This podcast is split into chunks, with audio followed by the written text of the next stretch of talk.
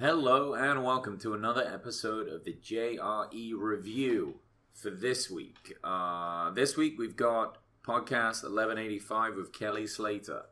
Really good podcast, super interesting. Uh, any of these surfer guys that Joe Rogan has on that he's friends with are always super fascinating because it's such a unique lifestyle to lead. And before I get into that, uh, and before we delve in, Uh, to the review, I just want to talk about how um, this podga- podcast came about, uh, and really it was just like, I've always wanted to do a podcast, and I was greatly inspired by uh, Joe Rogan's podcast, obviously, like a lot of people are, and what I'm trying to do here, it, with no affiliation to Joe Rogan's show, is just give a good review each week of all the podcasts that I really enjoyed, along with guests that are mostly big fans of Joe Rogan, and it gives them a voice to just expand on any part of the podcast, to talk about bits that they like, fun things, questions that came up, uh, things like that. So I'm going to keep bringing these forward, and I really appreciate you guys for downloading and sticking with it. Um, uh, and yeah.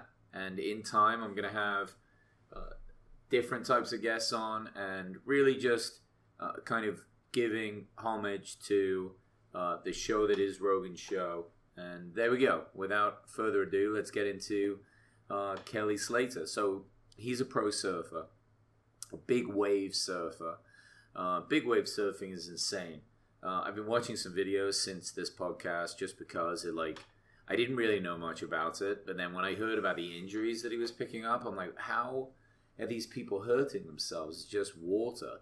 Like, how dumb and naive is that? But I just never really thought about it. I knew, like, a big wave probably, like, smashed you into the water, but when he started to talk about what it's like, he had this really bad um, foot injury. So he broke his foot. It, like, uh, shattered all the bones in his feet in multiple places, like just like to splinters. And when he explained how he did it to Joe, it just was the most brutal thing. They were able to pull up a, an x-ray of it, and it really makes you think how incredibly dangerous that sport is on so many levels. Back then he was in South Africa practicing, and uh, yeah, he was stuck there for a while because he couldn't fly because his foot was so swollen. And um, and it was right before a big tournament too, so it was really difficult for him while he got all that. Um, you know, they had to wait for the swelling to go down before he could fly back to America and have everything worked on. Um, just absolutely brutal. And he talks about how a friend of his made uh, these like life vests that you can uh, wear.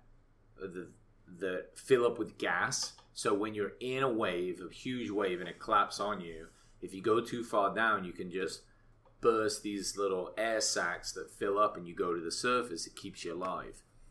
Uh, Kelly Slater is also a bit of a, uh, a U F C fan, brought up some U F C stuff. Why not, right? If you sat across from Joe Rogan. Uh, one thing that they get onto is uh, uh, kick, perfect kicks, perfect technique for kicks. And there's some videos you guys should check out if you can on YouTube. They're Ernesto's perfect kick videos. I can't remember the, the his whole name, uh, but if you just type in Ernesto perfect kick video, kind of gives you a breakdown of like, you know, this pretty awesome combo um, where you're you kind of s- hook in the ribs, you know, like a big kidney shot, and then you're kicking the thigh on the other side. And uh, Joe was just talking about how impressive that that that guy's videos are, and and how much of a badass he is. I mean, he is a brutal kicker. Then they get on to uh, Hickson Gracie. Um, all, all his years with yoga, how he was really like the first guy to bring yoga into the mainstream for martial artists, and especially jiu-jitsu guys. They would do, uh, he would do like fire breathing, and he was also huge into ice baths. He would sit in very cold. So so Hickson was really ahead of his time. And, and but also, I mean, he was one of the baddest motherfuckers ever, so no doubt he was able to kind of put these things together and, and figure out kind of uh, the best processes for getting really good at what he does. Um, they also talked about how a lot of jiu-jitsu guys surf. I mean, especially the guys down in Rio. I guess it's uh, like a Brazilian thing, pretty much. I mean, there are a lot of guys, uh, you know, a lot of good waves down there, and a lot of uh, jiu-jitsu guys. So maybe it's just more chance than anything. But it might also be just be the length of discipline that goes with it. They're both incredibly hard things to learn. They're both dangerous. They're both super physical. And, uh, you know, not to get too woo-woo, but there's a bit of a physical, I mean, a spiritual aspect to both of them uh, as well. They talk a little bit about the C M Punk mess, when C M Punk, who's a W W E, went into uh, the U F C and fought. Joe talked about how much of a mess that was. Um, and then also uh, kind of made reference to Logan Paul, who I guess has asked to fight or wants to, and Dana White has just said no, he gets his ass kicked. But Joe pointed out that Logan Paul looks like he can fight from some videos he's seen online. At least he looks like he can throw some punches, which is more than he could say for C M Punk, so why not give him a chance? Um, talking to, uh, about real uh, U F C fighters that are actually legit, Tony Ferguson came up. After his incredible performance recently against Pettis, you know, he's the talk of the town. He's probably the next fight for Khabib. And they were just saying how he has super endurance. Like, he just never, ever gets tired. He can just lap anybody, work out for like six hours plus. The dude's a machine. I mean, no doubt. He's absolutely phenomenal. And, yeah, I can't wait to see what he can do against Khabib. Uh, Joe was also saying that he was mad at him for calling him out for being a weirdo. Um, but, it, you know, how can you get mad at Joe for that? He was just saying if you set up like Wing Chun dummies at your training facility, you're a little extreme. That, I think, is reasonable. Um, talking about other feats of, of like athletic, impressive behavior, uh, they said that Brock Lesnar can walk on his hands for a mile. That sounds insane and incredible.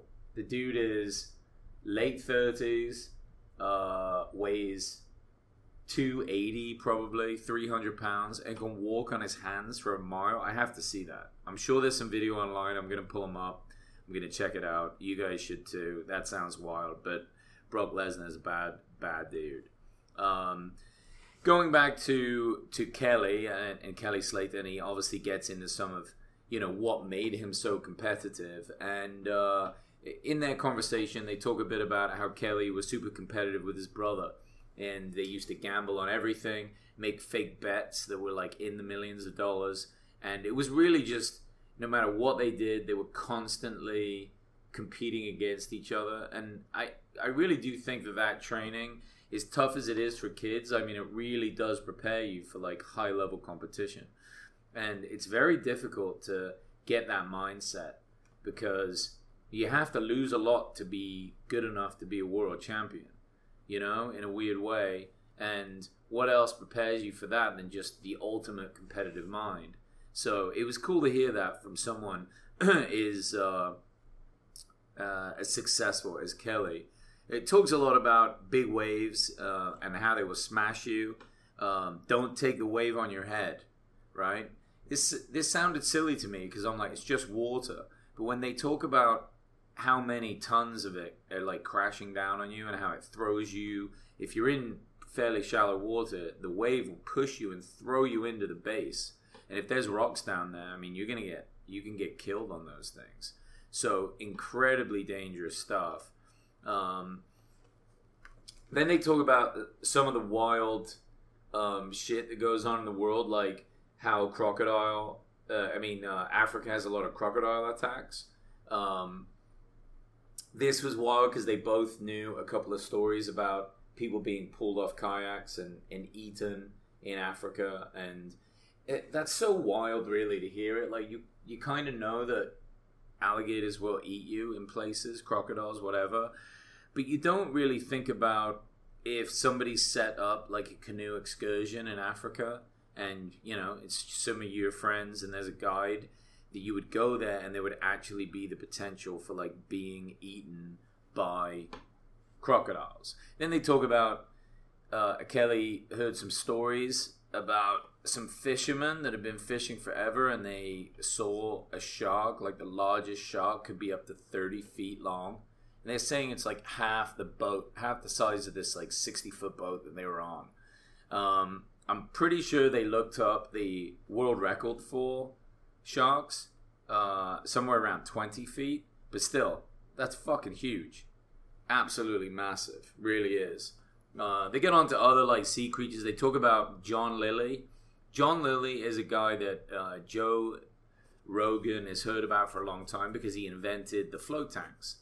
The like the the float lab and the float tanks and the, those those tanks that Joe is always talking about. Well, John Lilly sounded like an interesting guy too. Obviously a bit out there, obviously a bit crazy, but he also studied interspecies communication, um, mostly with dolphins. And he believed that the thought was that dolphins would one day have a seat at the United Nations.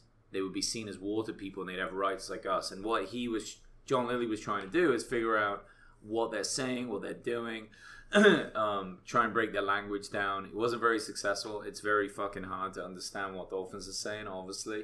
Um, and he took some some liberties, and I guess he did acid with the dolphins. He did a lot of acid himself. So John Lilly was a whack of a dude, but it kind of brings you back around to uh, dolphins and, and Kelly Slater's like overall love for the ocean, and, and uh, it's a really good podcast. It's uplifting.